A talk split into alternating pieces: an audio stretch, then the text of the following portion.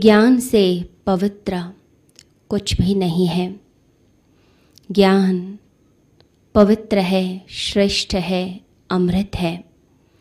ज्ञान के सदृश कुछ भी नहीं। ज्ञान से पवित्रतम कोई भी स्त्रोत्र कोई भी झरना नहीं है। जब मनुष्य के जीवन में ज्ञान आता है तो उसके अंदर आनंद आता है, शांति आती है। क्या है अशुद्धियाँ हमारे अंदर? क्या है इम्प्योरिटीज़ हमारे अंदर? जो अशुद्धियाँ हैं, जो अशुचि है, जो कचरा हमने एकत्रित कर लिया, जो कूड़ा करकट एकत्रित कर लिया है, वो क्या है और कैसे इसको दूर किया जा सकता है?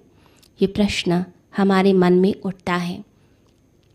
भगवान बुद्ध कहते हैं कि तृष्णा ही दुख का कारण है। हम जो बहुत सारी अनेक अनेक इच्छाएँ करते हैं, अनेक तरह की वासनाएँ करते हैं, ये सब अशुद्धियाँ हैं, जो हमारी आत्मा के आसपास धुएँ की तरह एकत्रित हो जाती हैं। जैसे आईने के ऊपर धूल पड़ जाए तो आईना स्वच्छ नहीं रहता, उसको स्वच्छ करना पड़ता है। जब जल डाला जाता है, पोछा जाता है तब जो धूल है आईने के ऊपर, वो हट जाती है और हमारा प्रतिबिंब दिखने लग जाता है। इसी प्रकार से आत्मा के आसपास आवरण आ गए हैं, अशुद्धियाँ आ गई हैं, धूल आ गई है। इसको हटाने का मार्ग ज्ञान का मार्ग है। ज्ञान स्वच्छता लाता है। ये जो धूल है इच्छाओं की, इसको दूर करता है आंतरिक समझ पैदा करता है कि हमारे लिए क्या ज़रूरी है और क्या नहीं। भीतर के सम्राट को पैदा करता है। अभी भिकमंगापन है। इच्छाएँ क्या कहती हैं? कि जो नहीं है, जब तक तुम उसे प्राप्त नहीं कर लोगे, तुम सुखी हो ही नहीं सकते। अभी तो बहुत कमियाँ हैं। अभी तो बहुत कुछ चाहिए। तो एक भिकारीपन है मांगने की भावना कि मुझे कुछ मिल जाए। भगवान के पास भी जाते हैं तो हर समय मांगते रहते हैं।